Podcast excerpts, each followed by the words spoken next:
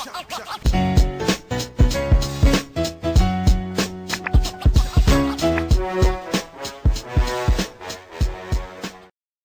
to another episode of the Hoop Talk podcast by fans for fans. I'm Ryan. There's my guy Jalen. What's up, everybody? This podcast is where we discuss all things basketball, so expect a lot of hot takes, debates, and a true display of basketball knowledge. Let's get right into it. Our topic today is our race for National Player of the Year. So Jalen and I are going to look at nine different players today, and we're going to talk about their chances of becoming the National Player of the Year. And then at the end of the episode, we'll list off our top four. Looking first at the battle between Luka Garza and Ayo Dosunmu in the Big Ten. Jalen, do you choose Luka Garza or Ayo Dosunmu? So I'm biased, dude. I'm gonna be honest with you. I'm gonna keep it a full bean. I am Ayo Dosunmu all day, twice on Sundays, bro. Like this guy is a hooper, man. Like it is it is crazy how this guy is balling out. And he's doing it on both sides of the court right now, too. This is a guy this year that's averaging 22 points, 6.8 rebounds, 5.1 assists. He's shooting 51% from the floor.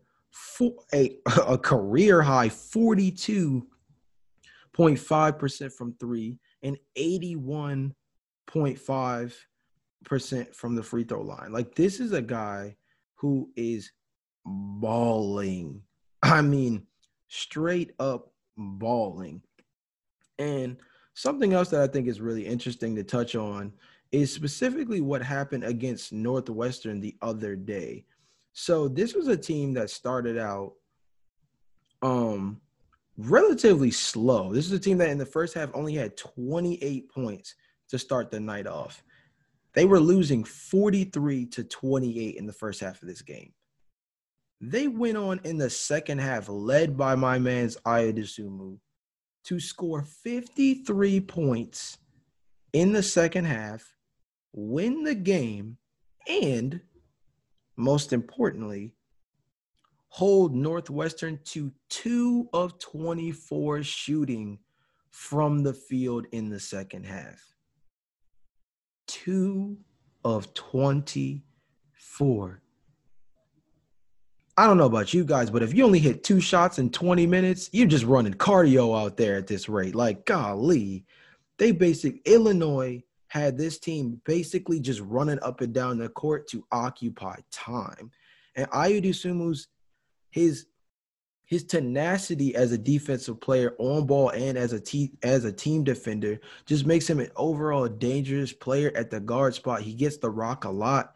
He's a junior leader for this team, obviously, and he's got them in a really good position to be one of the most dangerous teams in the Big Ten. So I have Ayo Dosunmu as my guy, who I think is more than likely going to be a part of this discussion more than a guy like Luka Garza. I think Ayo Dosunmu is the better player. I have to disagree, and I have to take Luka Garza. Luka Garza is averaging 27 points and close to nine rebounds a game this season. He is a phenomenal shooter, and he's averaging close to 62% shooting from the field and 49% from three. Jalen, the main issue we talked about last time when we were mentioning our top five college players was that is Luka Garza going to be able to show up for the big games? and if so, how? Since North Carolina, he's played three ranked teams, or Iowa has played three has played three ranked teams. Number one Gonzaga, number 19 Northwestern, and number 14 Rutgers. Against number one Gonzaga, which was the first loss of the season for Iowa, Garza put up 30 and 10 against the number one team in the country along with three blocks, and he shot 72% from the field against the number one team in the country with three National Player of the Year candidates, which, are, which we are going to talk about later. Against Northwestern, Garza puts up 18 points, six rebounds, and a block on 43% shooting from the field. Against number 14 Rutgers, 25 points, four rebounds, two blocks, and he shot 82% from the field. And he and he also put up 32 points and 17 rebounds, a block, and two steals against Minnesota in the team's second loss. I don't think we should have any more concerns about Luka Garza showing up for big games because I think this is a sample size that has proven to me that he's answered the question of whether or not he can step up in big games. Yeah, I definitely think that.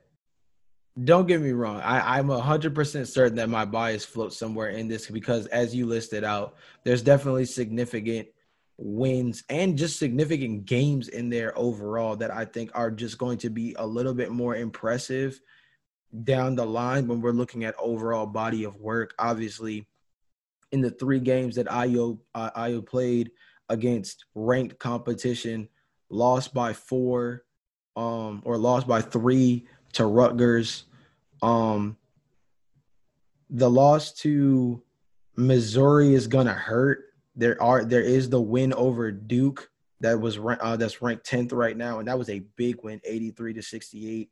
And obviously the the loss to Baylor in the ACC Big Ten Championship uh, or Champions Classic or Challenge is uh, gonna be kind of significant. So I mean, the three losses, like I said, Rutgers, Mizzou, and Baylor, that hurts.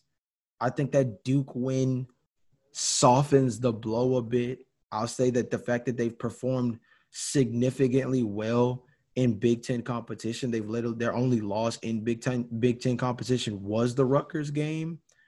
Um, otherwise, they've won um four in a row and have won relatively handily in all of those games.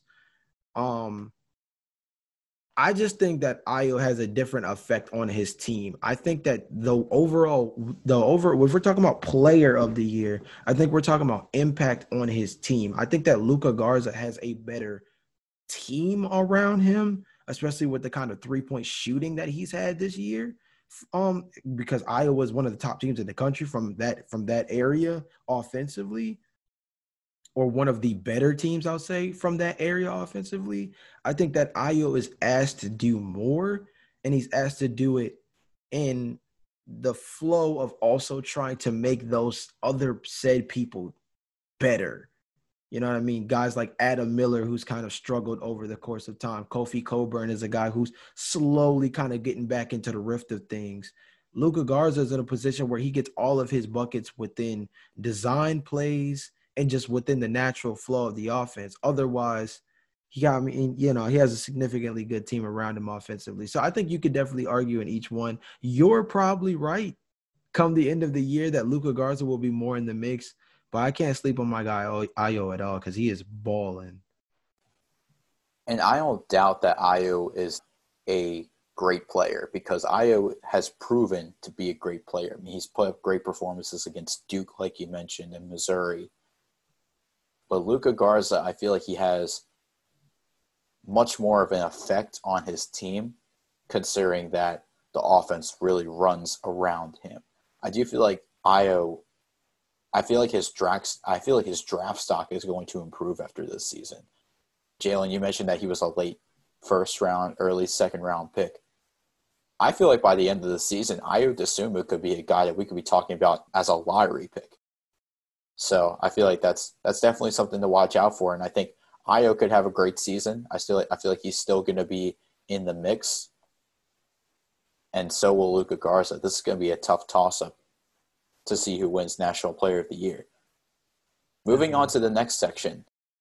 In the Big 12, Baylor's Jared Butler versus Oklahoma State's Cade Cunningham.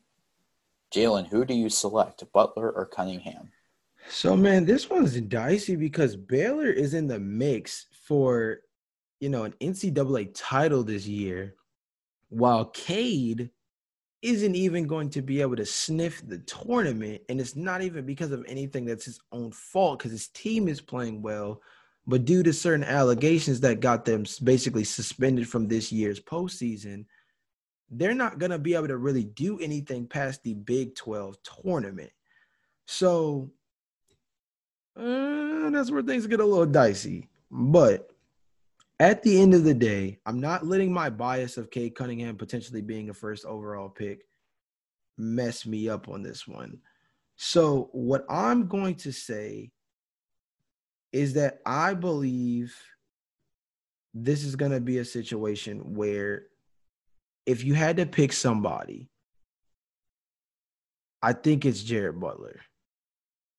Now, Cade Cunningham, 19 points per game, 6.1 rebounds, 3.7 assists, 45% from the field, 31% from, from three, all excellent statistics. And I think that, you know, Jared Butler being in a position where it's 15 points per game, three rebounds, 5.5 assists, 47% from the field, 42% from three. I think that Jared Butler's overall game right now looking a bit better, especially with him shooting from, well from three, and the fact that Jared Butler simply is on the better team looking down the stretch. I think that that's going to play in his favor. Now, I will admit that the only competition they've really had this year is Oklahoma, Iowa State, and Illinois earlier on in the season. So this is a little bit questionable when you're trying to compare the two because Cade's played West Virginia, ranked 14th, Texas Tech, who they beat, ranked 13th, Texas, who's ranked 11. I mean, and those were all in those were all three back to back to back years. I mean, uh back to back uh games. I was gonna say weeks, but honestly, they're actually closer than I, than they look. Three point loss to Texas, five point loss to Texas Tech, three point loss to West Virginia. These are close losses too. So I think history will lean on the side of Cade Cunningham, but I think especially with Baylor being a better team and Jared Butler being the primary catalyst of that, I think that voters are going to lean more in his favor. Yeah, and I agree because I feel like with a guy like Jared Butler being on Baylor with the national title hopes that they have, I feel like it it will lean toward Butler, and I do kind of feel like with with Jared Butler, he's on a team in Baylor where they could make a lot of noise in the Big Twelve, and I feel like as as Oklahoma State progresses and as Oklahoma State gets more wins, I feel like it could lean in the favor of Cade Cunningham. And I actually believe Cade Cunningham could be a contender for National Player of the Year. Like you mentioned, he's averaging close to 19 points a game, close to six rebounds, close to four assists, just over a steal a game, and close to a block a game. Cunningham has produced for this offense as he leads the team in scoring and assists. And he's essentially become the focal point of this offense. He's a versatile player on both sides of the floor. He attacks the basket. He's able to create his own shots. He's not afraid to draw contact. And Jalen, like you mentioned earlier, we were wondering how he would perform in these rivalry games and he scored 25 points in two close losses to ranked teams in Texas and West Virginia. And I feel like with the offensive scoring load on him, I think he's going to have to put up these type of performances in other rivalry games to maintain his contendership for National Player of the Year because like you mentioned, Oklahoma State's not going to be involved in the tournament in March but I feel like his only chance he really has in terms of team effort is how he performs in these rivalry games and how he performs in the Big 12 championship tournament. Yeah, I think that's I think I'm glad that's where you ended it off when it comes to them. I think that the Big 10 tournament uh, or the Big 12 tournament is going to tell us a lot about this race in particular between these two guys. I think that where they finish is going to be the defining factor in terms of who is more in the conversation. And I think that although Jared Butler may have the better quote unquote resume as a being a part of the undefeated team, I think that Cade has already played relatively well in conference play, which Jared Butler hasn't really engaged in just yet. I mean, Oklahoma is really uh, Oklahoma and um, Iowa State are really their first cracks at it. But like I said, Cade has had three back-to-back games, all against top 15 opponents that all just so happen to also be conference opponents and they were able to steal a win in overtime against Texas Tech, Texas Tech in the middle of that. So they were at least able to get one win out of the three game stretch. So I think the way that things close out is going to be really important. So moving on now to our sophomore breakdown. So Jalen, we're looking at Jeremiah Robinson Earl of Villanova and Trayce Jackson Davis of Indiana. So Jalen, who do you choose Robinson Earl or Jackson Davis? So I think that I have to go with Jeremiah Robinson Earl. I know he's not averaging the same kind of statistics as a guy like Tracy is, but I think it's important that like he's played relatively well in very good spots. Now he's had a couple of spurts here and there where I would say he wasn't the, the best offensive player on the court, but I would say that there's a lot of instances as well where he's significantly balled out. He's averaging 16.2 points per game, 7.6 rebounds, and two assists for a team that only has one loss. They've beaten Texas and Arizona State this year, which are big wins considering where those teams are going to be in the mix come come March Madness time, or at least just the NCAA tournament in general. Um, and in those two games specifically, he had 19 points against Texas um, with eight rebounds. And in the game against Arizona State earlier on in the season, that was one of his like breakout games where he had 28 and 8. So this is a guy who against prime competition has played relatively well.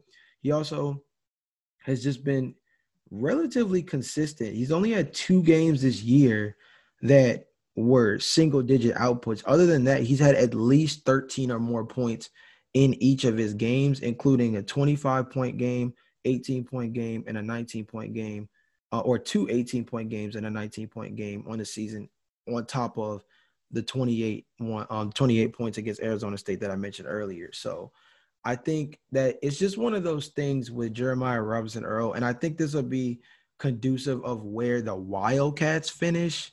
But I just think that in the Big Ten, where you can easily get out like outmatched and overshadowed by guys like Luka Garza and Ayo Dosunmu, like we talked about earlier.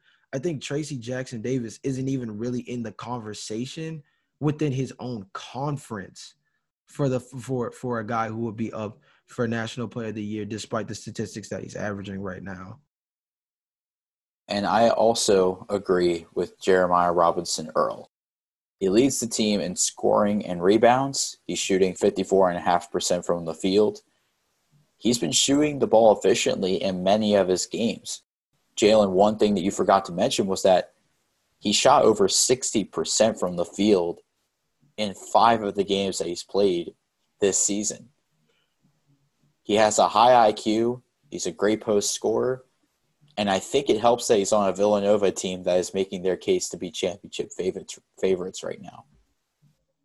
Yeah, I think the biggest thing with Tracy is just like if we had to play devil's advocate for the situation, it's just the fact that I mean, he if you look at him statistically, he has definitely had way better outputs than Robinson Earl in terms of what his quote unquote worst game to best game ratio would be.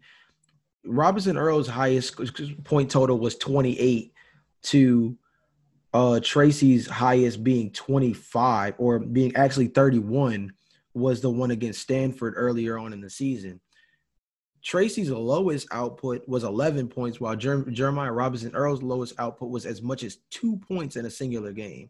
So he's at a lot of upside. We can also say that Indiana has also played a lot more games than Villanova, not by much, but significantly enough to be able to show a little bit more um, consistency. And he's had, let's see, one, two, three, four, five, six, seven, eight games of 20 plus.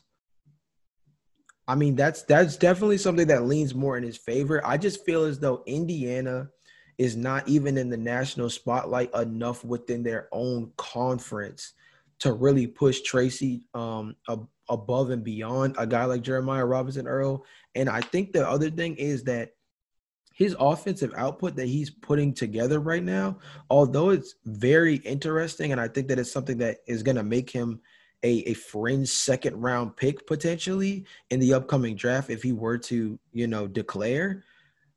I also think that Indiana has put him in a position to simply be this offensive player. And I think that Jeremiah Robinson Earl does it more within the flow of an offense as opposed to a guy in Tracy Jackson who kind of is being given the keys to the castle in this situation with Indiana kind of needing a go-to guy down low to score and just to handle the ball to a certain extent as well. And I think that's just basically what Tracy's been doing.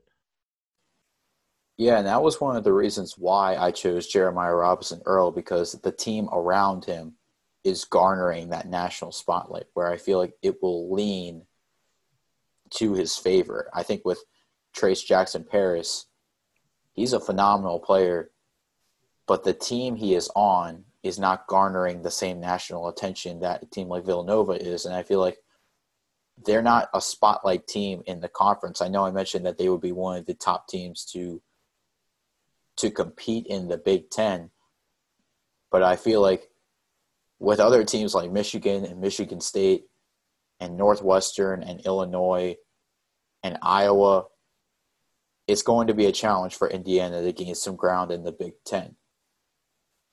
Moving on to our last race for the National Player of the Year. It involves three players from Gonzaga Drew Timme, Jalen Suggs, and Corey Kispert.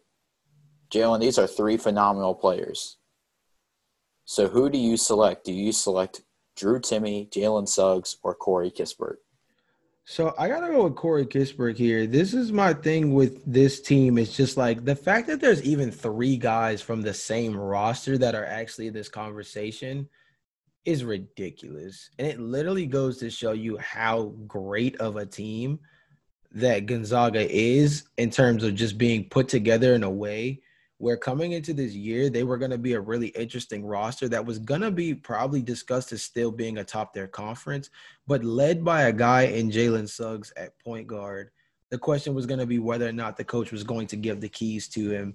And honestly, it was it was one of those things that I felt like people slept on what Jalen Suggs was coming out of Minnehaha in terms of being a shot creator and a distributor for his team. But I'm going with Corey Kispert because of the fact that technically he is actually playing the best on his team from a statistical standpoint. 21 points per seven, 21.7 points per game leads the team. Um, 4.4 rebounds, 2.2 assists, 62.6% from the floor, 50% from three, along with 86 point uh, 5% from the free throw line. I mean, this is a guy who, I mean, Lord, talk about the model of efficiency. I mean, we talk about 50, 40, 90 guys all the time as being something that's just like an historical feat. And he's on the pace to be a 60, 50, 90, like by the end of the year. Like, that is scary efficiency. And he's doing it as essentially playing a different role for Gonzaga than what you would typically see in a guy like Corey Kispert, who has the kind of offensive skill sets that he has. He's kind of essentially playing as the three and D wing for this team, which is going to project really well for him come draft time because he's going to be in a position where he's already kind of used to the role, but used to doing it at a significantly high level. So he might not play defense, to the extent of like a Danny Green in his prime or a Robert Covington, but he plays relatively solid defense and scores at a really efficient rate at 6'7, 220 pounds. So I think that Corey Kispert is the guy who's kind of the, I wouldn't say he's the engine that makes this team go, but he's the model of consistency that keeps this team on the right track. As much as I want to lean with Corey Kispert, I have to say Drew Timme He's averaging close to 18 points a game, close to seven rebounds, and shoots nearly 60% from the field. Jalen, I understand that he's not the electrifying player that Jalen Suggs is, and he's not the bucket getter that Corey Kispert is. But Drew Timme is the most reliable scorer on this team. He scored in the double digits in every game, except for the game against Dixie State, where he only scored nine points. And Jalen, much like Jeremiah Robinson Earl, he has shot 60% from the field this season five times. He's a guy who is capable of leading Gonzaga's offense when he's on the floor, and he can draw fouls. And Drew Timme helps the offense exceed its full potential also when he's on the floor. And I feel like the only thing that's holding him back from winning this award are Jalen Suggs and Corey Kispert. Yeah, I think that's the interesting part about it. These guys, the reason why we grouped them together like this in terms of the whole versus thing was just simply because they all are kind of getting in each other's way. You could argue that these top three could end up being part of the final four when it's all said and done. But it just seems like when you look at it prospectively, they're also all going to kind of be in each other's way as potentially being selected as that player of the year come that time. I'll say this though outside of Jalen Suggs being a guy who's being argued as a top three pick in the NBA draft this upcoming year from his play, I think you can go ahead and kind of look at the tape and look at his production and also point to that as a way of saying that he is definitely in the mix for the player of the year as well. Now, he's had a significant amount of single digit games. I think three single digit games is kind of a bit much when you're talking about the uh, player of the year. But 27 points against number three ranked Iowa, an 11 point game, um, an 11 point win. I think that's that's that's that's solid. I think 24 points in a 102 to 90 win to start off the year to kick things off against Kansas. Definitely a great way to kick things off. But at the same time, four points against number uh, 11 ranked West Virginia, er, not not that great and then you have eight points against number 16 ranked Virginia. So he's kind of split down the middle when it comes to ranked opponents, and it kind of gets glossed over by the fact that they beat Virginia by 23 and they beat West Virginia by five points. So it gets smoothed over by their team success. So I think that Jalen Suggs is a guy who's in the mix. Definitely, definitely in the mix. And during the actual uh, conference tournament, I think he'll have a little bit more chance, more of a chance to build up his resume a bit. But I have to agree with you that I think the other two Gonzaga guys are more in play for this award just with what they've done so far this season. Before we transition to our question of the day, our top four players, I'll list mine off first. My top four were Luka Garza, Cade Cunningham, Jeremiah Robinson Earl, and Drew Timme. And mine were Ayo Dosunmu, Jared Butler, Jeremiah Robinson Earl, and Corey Kispert. So transitioning to our question of the day for our fans, who you believe will become the national player of the year? This has been a great episode today on the Hoop Talk podcast. Of course, make sure when you subscribe to us on Apple, you rate our podcast five stars and subscribe to us wherever you get our podcast. We'll see you guys next episode. Peace.